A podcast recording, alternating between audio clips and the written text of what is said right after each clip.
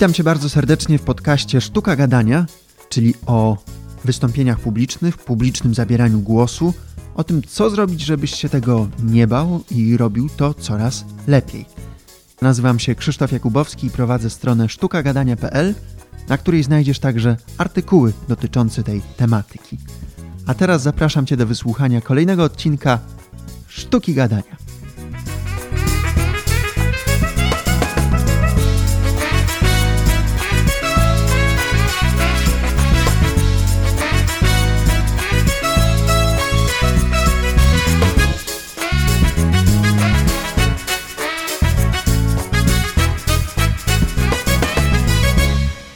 A tym razem naszym gościem jest Robert Zych.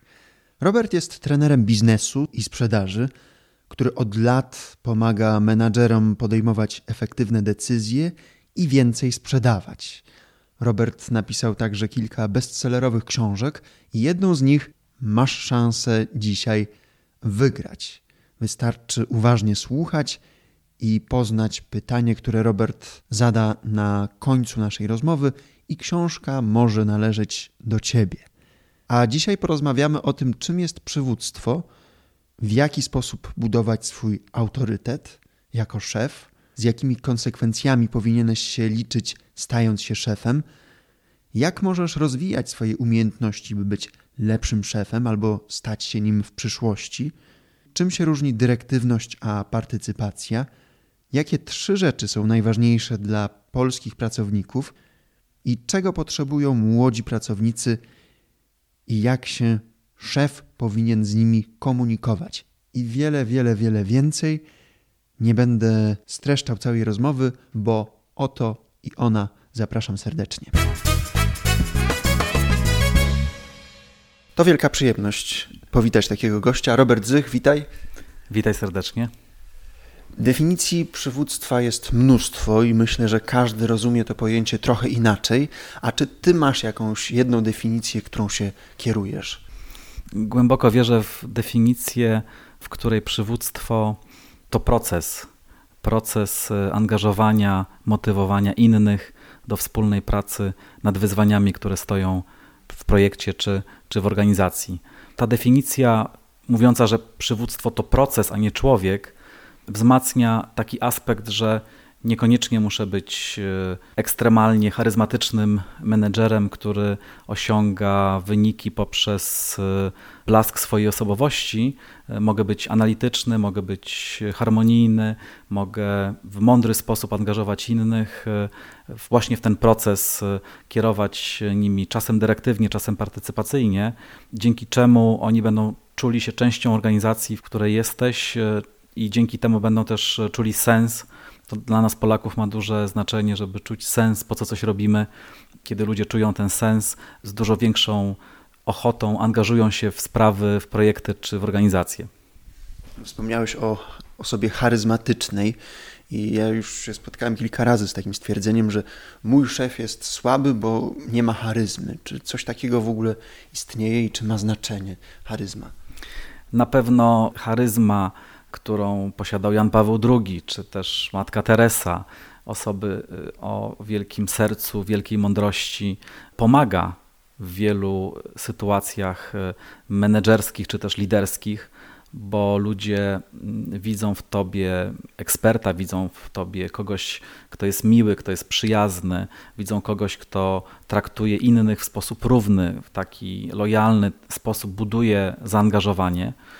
I w wielu przypadkach, kiedy posiadasz tą charyzmę, ludzie za tobą pójdą, ale są takie zespoły, e, zespoły ekspertów, zespoły oparte na, na, na wysokiej wiedzy, gdzie nadmierna charyzma lidera może tym zespołom przeszkadzać, bo wtedy ludzie czują, że nie ma trochę przestrzeni dla nich, że w tym zespole jest tylko jedna gwiazda, czyli lider, mm, a oni też mają sporo do powiedzenia. W związku z tym to jest też taka umiejętność szefów e, odpowiedniego dozowania tej charyzmy, czasem dania większej przestrzeni innym ludziom w ich zespołach, aby, aby mogli zaistnieć. Wracając do tej, tej sympatii, o której wspomniałeś, bo miałem szefów, których lubiłem, ale nie ceniłem, nie, nie stanowili dla mnie autorytetu, a miałem też przynajmniej jednego szefa, którego niespecjalnie darzyłem sympatią, ale ufałem, odczuwałem szacunek i chciałem za nim podążać. Jakie cechy mogą mieć ci drudzy szefowie, a nie mają ci pierwsi? Ja głęboko wierzę, że każdy szef w swojej drodze warto, żeby budował te podstawy autorytetu, podstawy swojej pozycji na takich dwóch fundamentach. Szczególnie my, Polacy, bardzo cenimy szefów, e, którzy znają się na tej robocie, którą robią czy robimy. W związku z tym siła eksperta, expert power, to jest e, ważne, żebyśmy my, szefowie, liderzy, no nie musimy być ekspertcy we wszystkim, czym się zajmują nasze zespoły, ale żebyśmy byli partnerami dla nich w takiej merytorycznej rozmowie o procesach, o projektach, o rozwiązaniach. Czyli innymi słowy, jeśli szef, ten, o którym wspominasz, który budował swoją pozycję w oparciu o szacunek, w oparciu o ekspertyzę, on potrafił wykorzystać wiedzę eksperta do tego, żeby inni za nim podążali. Czasem, jeśli ktoś tej wiedzy nie ma, a stara się ją za wszelką cenę pokazać, no to wychodzą niezbyt fortunne zdarzenia. I takim drugim fundamentem, na którym warto budować, warto go rozwijać, jest siła relacji nadal my w Polsce, szczególnie w Polsce, bardzo cenimy osoby, które potrafią budować relacje, które potrafią budować relacje w oparciu o silne wartości, takie wartości jak współpraca, takie wartości jak lojalność, takie wartości jak uczciwość biznesowa. To są rzeczy, które są ważne. Czasem ten szef nie zawsze musi być miły, no bo kiedy komunikuje trudne, ważne decyzje, mm, no to po prostu będzie je komunikował w taki sposób dyrektywny, mówiąc zdecydowałem, tak robimy. Zależy mi, żebyście zaangażowali się w wdrożenie tego procesu. Czasem on może być e, wręcz taki bardzo rzeczowy, bardzo e, czasem oschły w odsłanianiu swoich emocji, no bo to też może być dla niego trudna sytuacja. Natomiast są takie momenty w pracy szefa, gdzie e, to zakomunikowanie decyzji, no właśnie w taki konkretny, rzetelny, mocny sposób będzie też budowało Twój autorytet w relacjach z innymi. Sądzę, że każdy z nas zetknął się w szkole czy na studiach z osobami, za którymi się szło, były takimi przewodnikami. I załóżmy, że my albo, albo słuchacze do takich osób nie należymy. Czy awansując albo stając się szefami lub chcąc być nimi w przyszłości, mamy szansę robić to dobrze, czyli kierować zespołem, skutecznie motywować albo angażować innych? Jak najbardziej e, wierzę, że to jest możliwe. Pamiętajmy o tym, że to, co zostało nam dane przez naturę, to są pewne talenty.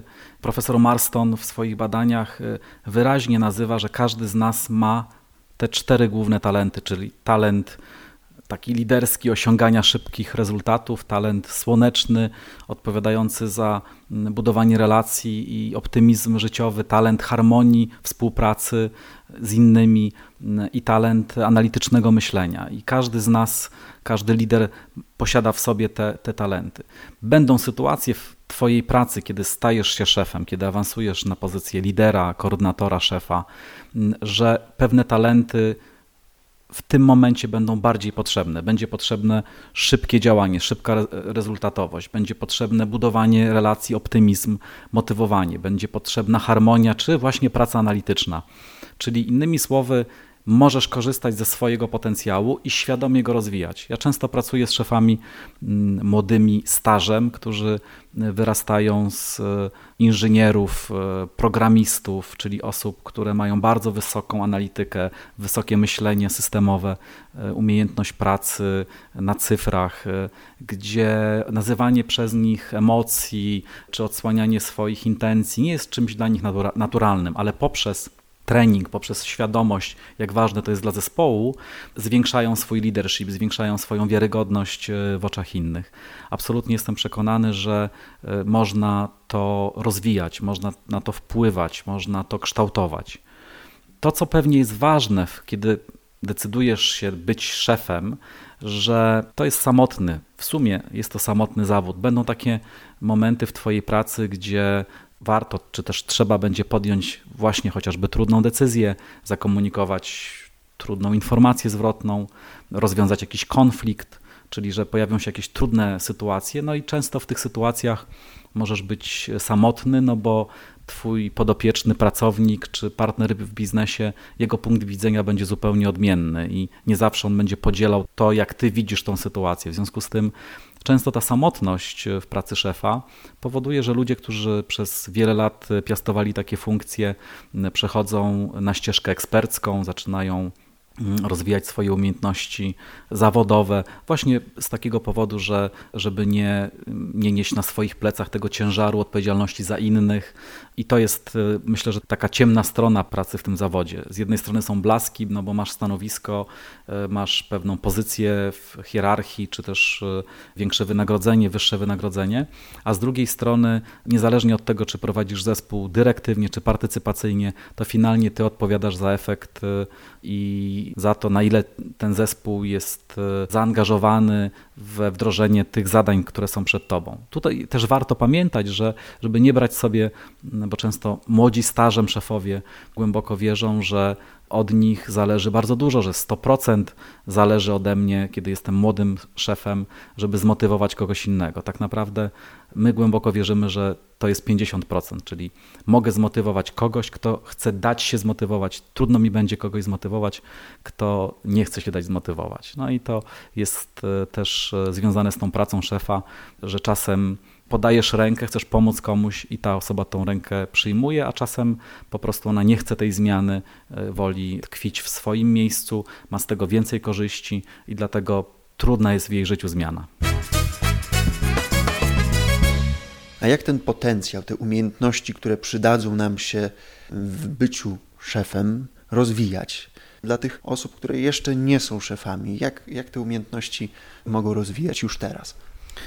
Takim e, najważniejszym wyzwaniem, które, które stoi przed kandydatami na szefów, którzy są perfekcjonistami, bo bardzo często osoby analityczne, osoby poukładane, procesowe mają ten gen perfekcjonisty w sobie, chcą wszystko zrobić najlepiej.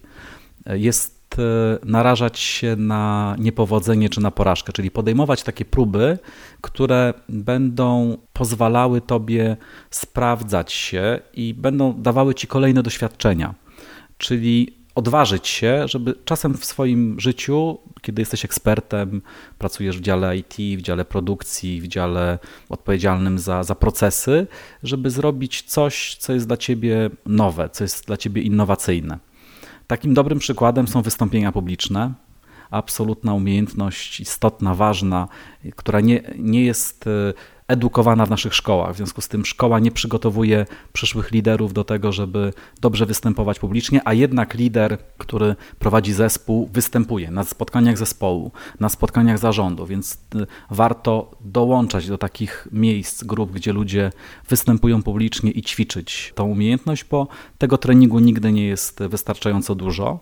To jest pierwszy pomysł, czy też taki projekt, który można zacząć w swoim życiu. Drugi to jest y, branie udziału w pewnych y, grywalizacjach. Grywalizacje, czyli realne symulacje liderskie, symulacje zespołów ratunkowych, symulacje współpracy. W nich można zajmować pewne role. Rolę lidera, rolę wsparcia, rolę mm, szarej eminencji, rolę analityka. Ćwiczyć w sobie tą umiejętność poprowadzenia projektu, poprowadzenia grupy w jakimś bezpiecznym środowisku. To, co na pewno warto zrobić, to mm, jest takich narzędzi sporo na, na rynku. One są w części są darmowe, w części są płatne, żeby sprawdzić, zobaczyć, z których talentów ja obecnie najmocniej korzystam, żeby zrobić sobie taką mapę siebie. Oczywiście to jest tylko zdjęcie tego momentu, w którym jestem. Zazwyczaj takie informacje są dynamiczne i zerknąć na to, zobaczyć, zapytać kogoś z zewnątrz, czy, czy tak jest rzeczywiście, czy się te informacje zgadzają, z których energii korzystam, czy na ile jestem dynamiczny, na ile jestem odbierany wśród moich kolegów, studentów, znajomych, ekspertów jako osoba słoneczna, optymistyczna, na jakich wartościach buduję swoją, swoją karierę zawodową i również na ile mocno korzystam z mm, takich procesów czy analitycznego myślenia. Jeśli któryś z tych talentów wychodzi mi bardzo nisko, mogę zacząć go rozwijać. Jeśli któryś wychodzi mi bardzo mocno, mogę podtrzymywać e, go po prostu w swoim rozwoju, w swojej pracy. Teraz chciałbym nawiązać do Twojej książki Szefie, angażuj zespół. Tam przewijają się pojęcia dyrektywność a partycypacja. Co odróżnia te pojęcia?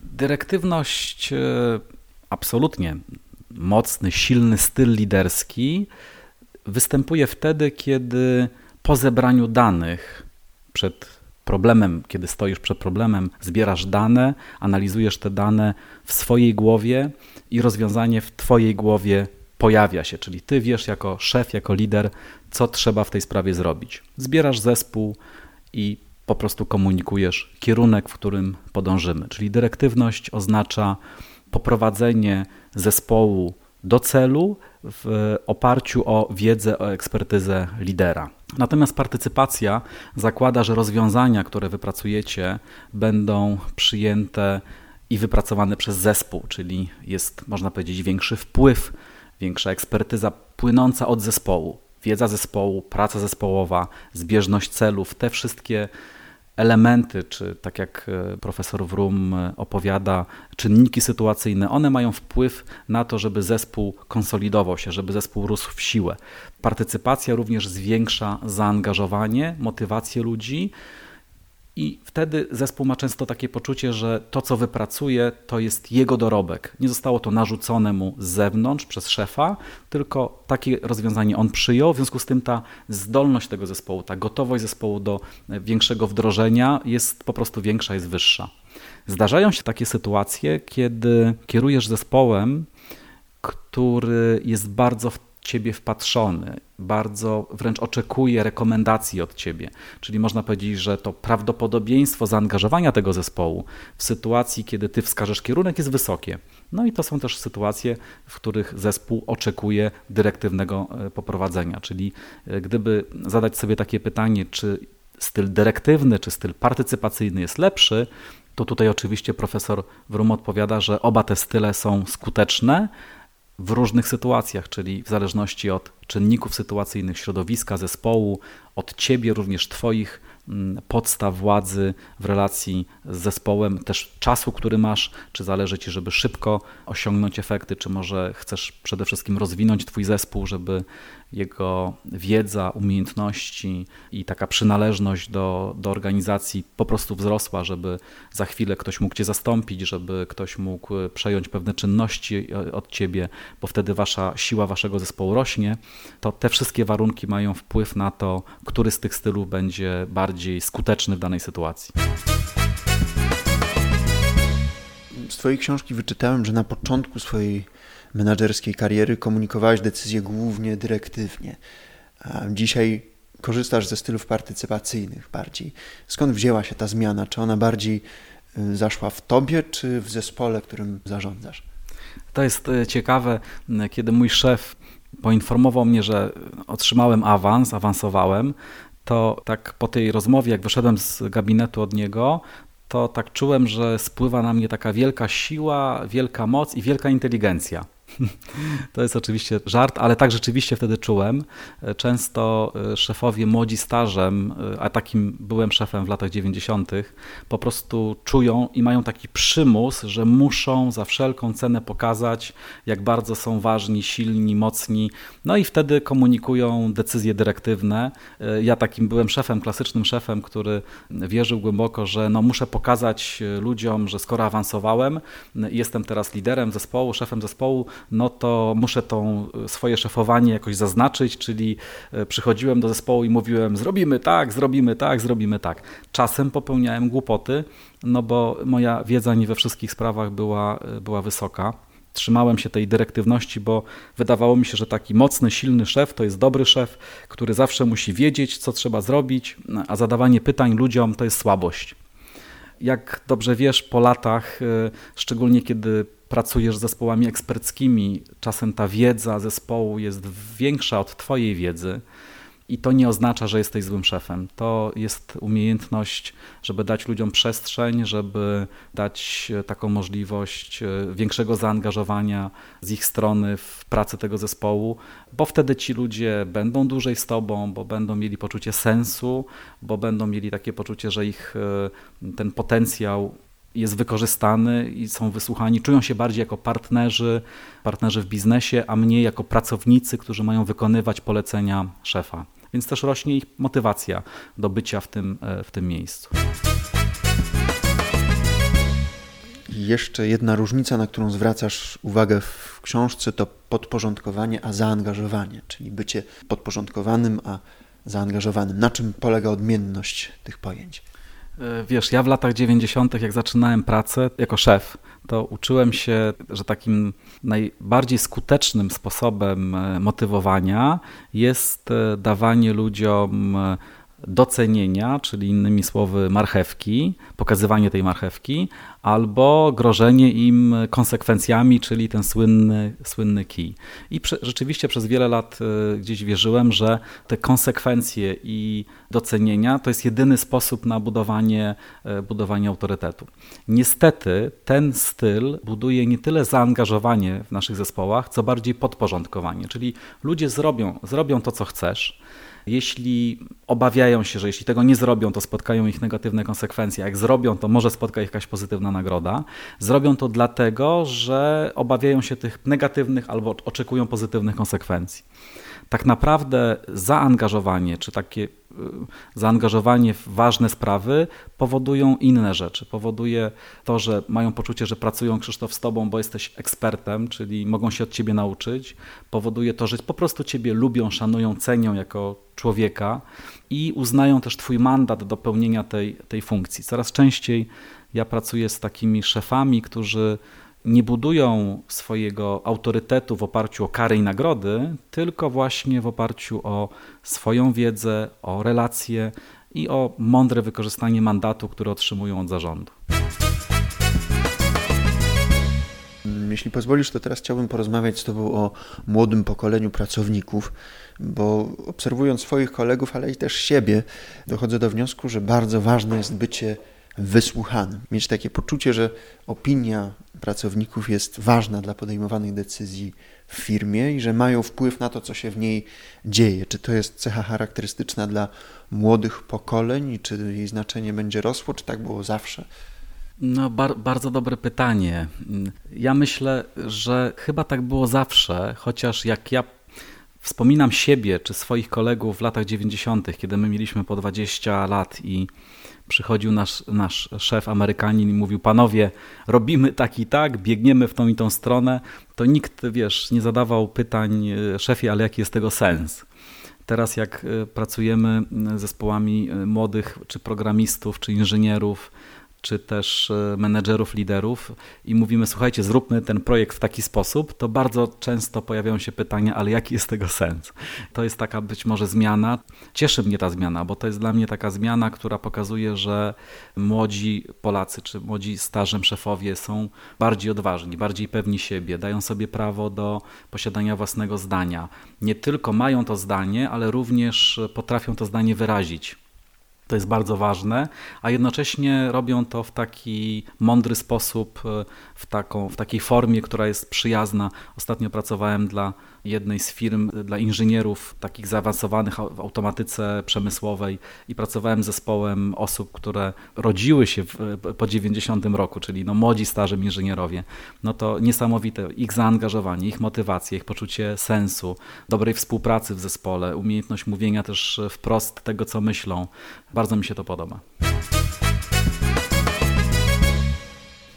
Na ile w Twojej ocenie ważne jest dla młodych ludzi poczucie wolności? Mam na myśli takie wymagania jak elastyczne godziny, praca zdalna, duża samodzielność w podejmowaniu decyzji. Na ile szef powinien dawać taką wolność i skąd ma wiedzieć, gdzie postawić granice tej wolności? Na pewno jako szefowie jesteśmy rozliczani z wyniku i z efektów tak naprawdę naszym zadaniem jest e, umieć zaangażować, zmotywować innych do wspólnej pracy nad wyzwaniami, które stoją w, w projekcie. Jak rozmawiam, niektórzy młodzi, starzem, pracownicy, niektórzy potrzebują tej wolności, a dla innych ta wolność jest e, e, zagrożeniem. No bo ktoś mówi, wiesz, zaczynam pracę w domu, mam dzień taki biurowy, ale w domu, no to zaczynam od kawy, potem oglądam wiadomości, później piję drugą kawę, potem znowu oglądam wiadomości i już jest godzina dziesiąta, a w sumie w pracy to bym kilka projektów popchnął. Dla innych z kolei osób, które potrafią pracować samodzielnie, to one doceniają tą pracę, bo mają spokój, bo mają ciszę, nie pracują na otwartej przestrzeni, gdzie wszyscy w tym samym czasie rozmawiają. Więc myślę tutaj, że warto być takim czujnym umieć dostosować ten styl współpracy do, do różnych osób. Część e, też osób potrzebuje być w zespole i kiedy są w zespole, to rośnie ich kreatywność, e, rośnie ich e, ta innowacyjność, umiejętność, takie poczucie bycia w zespole, że czują, że są częścią, częścią firmy, częścią organizacji. Na pewno to, co widzimy też z badań profesora Marstona, to, co jest dla Polaków istotne, są takie trzy rzeczy, które widzimy. Po pierwsze, bardzo silne poczucie sensu, poszukiwania sensu, po co to robimy i do czego zmierzamy. Bardzo też chcemy być e, produktywni, tak dla siebie, czyli dobrze wykorzystywać czas. Jeśli jedziemy na spotkanie do centrali, to spotkanie trwa dwie czy trzy godziny i niewiele z niego wynika, to być może ta osoba za chwilkę zapyta, a może zrobimy to na Skype'ie, czy, czy może po prostu notatka z tego spotkania, no bo nie widziała w tym, w tym sensu. No i trzeci, absolutnie bardzo silny motywator mm, to jest e, wiedza. E, lubimy analizować czy pracować w konceptach, które są oparte na wiedzy, które są mądre, które dadzą nam wartość, które też możemy wdrożyć do naszej pracy, do naszej praktyki, żeby to nie były tylko teoretyczne koncepty, ale możliwe do, do wdrożenia. Czyli tu odpowiadając też na pytanie, czego potrzebują te, te osoby, to myślę, że te potrzeby są też zróżnicowane w zależności od e, pewnie branży, w której, w której pracujemy. Natomiast no, też zdaję sobie sprawę, że nie wszyscy szefowie czy w nie wszystkich firmach mamy tak dużą elastyczność, że możemy ten wolny czas dać, czy chociaż no ja pamiętam kiedyś jeden z moich szefów, chcąc mnie nagrodzić, powiedział: Robert, możesz wybrać, którego dnia nie przyjdziesz do pracy, i to była dużo bardziej, wiesz, motywująca dla mnie e, nagroda, niż gdyby dał mi tam, prawda, 10 zł czy 100 zł e, premii e, za, za to, że coś zrobiłem. Czyli ta, ta umiejętność też u szefów dostosowania, docenienia do, do różnych osób, absolutnie moim zdaniem będzie, będzie istotna, będzie ważna w, w przyszłości. Teraz pytanie od słuchacza, też a propos młodych pokoleń. Czy pracownicy z pokolenia Y lub Z są według Twojej obserwacji mniej wytrwali od swoich starszych kolegów, szybciej odchodzą, zniechęcają się, czy niekoniecznie? Uważam, że są tak samo wytrwali i nie są wytrwali, jak byliśmy my w latach 90. czy, czy 80., czyli znowu tutaj to zależy od e, tej osoby.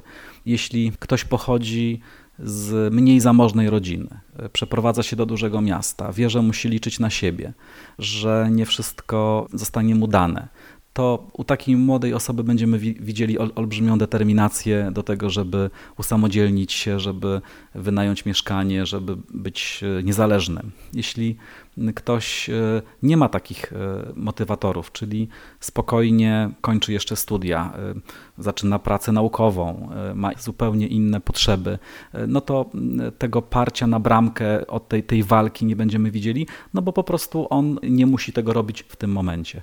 Także uważam, że to jest znowu dynamiczne i to zależy od, od osoby i od sytuacji.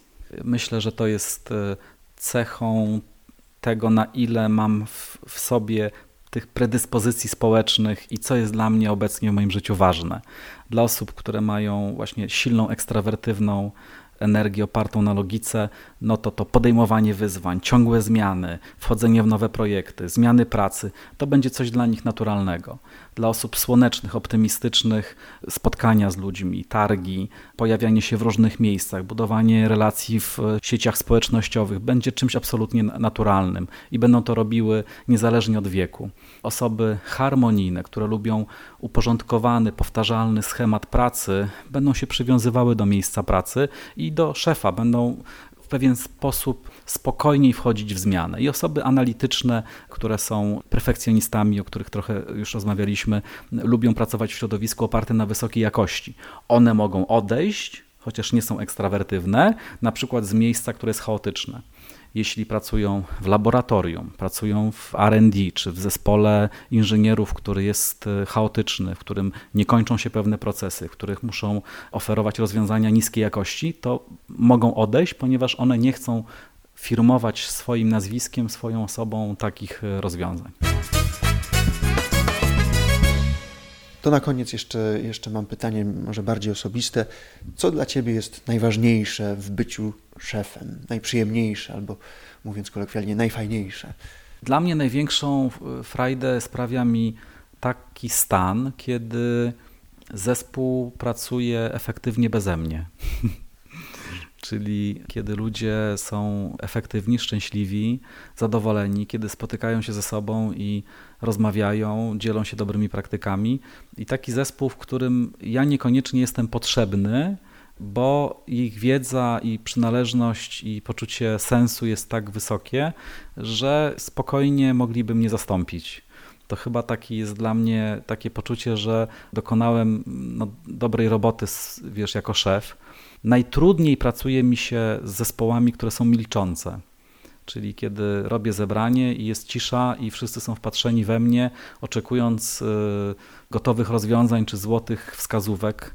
Nawet jak ja je udzielę, to nie zawsze oczywiście jest aplauz, czy też nadal, nadal jest cisza, ale oczywiście to jest taki zespół, z którym można mm, osiągać ponadprzeciętne rezultaty tylko za chwilę. Oni potrzebują wzmocnić się, zbudować poczucie bezpieczeństwa, bardziej sobie zaufać i kiedy to się zaczyna dziać, to wtedy ten zespół wzrasta w swoim rozwoju. Robercie, na koniec naszej rozmowy proponuję zrobić konkurs dla słuchaczy. Ty zadasz pytanie i przeznaczysz książkę. Jaka to książka i jakie to pytanie, to już powiedz ty. Tak, zapraszam serdecznie. Książkę z dedykacją, napiszę z dedykacją dla osoby, która odpowie na następujące dwa pytania. Wymień trzy sytuacje, w których najbardziej efektywna będzie z Twojej strony dyrektywność, kiedy jesteś liderem, szefem, czyli w których sytuacjach ta dyrektywność da najlepsze efekty. To pierwsze. I drugie, wymień trzy sytuacje, w których najbardziej efektywna będzie partycypacja, czyli kiedy zespół potrzebuje od ciebie większego zaangażowania, większej partycypacji. Wymień takie trzy sytuacje, podziel się z nami dla osoby, która wymieni tych sześć sytuacji najbardziej efektywnie, przeznaczymy tutaj z Krzysztofem książkę w nagrodę. Także serdecznie zapraszamy. A na odpowiedzi czekamy pod adresem kontakt małpasztukagadania.pl i kto pierwszy, ten lepszy. Kto pierwszy, ten lepszy. Dobrze. Bardzo Ci dziękuję za tę rozmowę i do usłyszenia. Do usłyszenia. Wszystkiego dobrego, trzymajcie się. Pozdrawiam, Robert Zych. A książka, którą wybrał Robert z dedykacją, nosi tytuł Szefie angażuj zespół, czyli ta, do której nawiązywaliśmy podczas rozmowy. Egzemplarz może być Twój. Kontakt małpasztukagadania.pl. Czekamy na Twoją odpowiedź. Gorąco zachęcam Cię do tego, byś dołączył, dołączyła do naszej facebookowej grupy podcast Sztuka Gadania, dlatego że tam uruchomiłem nową możliwość, mianowicie możesz zadać pytanie kolejnym naszym gościom. To znaczy mówię, z kim będę nagrywał i na jaki temat, a ty możesz zadać pytanie w komentarzu, wtedy Twoje imię wymienię podczas audycji lub w prywatnej wiadomości, wtedy pozostaniesz anonimowy, ale wybiorę najlepsze, najciekawsze pytania i zadam kolejnym naszym gościom. Także zachęcam Cię do tego nie tylko z tego powodu. Warto też poznać naszą społeczność i dowiedzieć się więcej o naszych gościach. Tymczasem dziękuję Ci za to spotkanie. Słyszymy się w kolejnym odcinku. Z kim i na jaki temat, to już wysyłam Cię do grupy Podcast Sztuka Gadania na Facebooku. Tymczasem życzę Ci miłego dnia, miłego tygodnia, miłego miesiąca. Zachęcam Cię także do wystawienia oceny w iTunes. Dzięki temu docieram do kolejnych słuchaczy. Do usłyszenia. Cześć.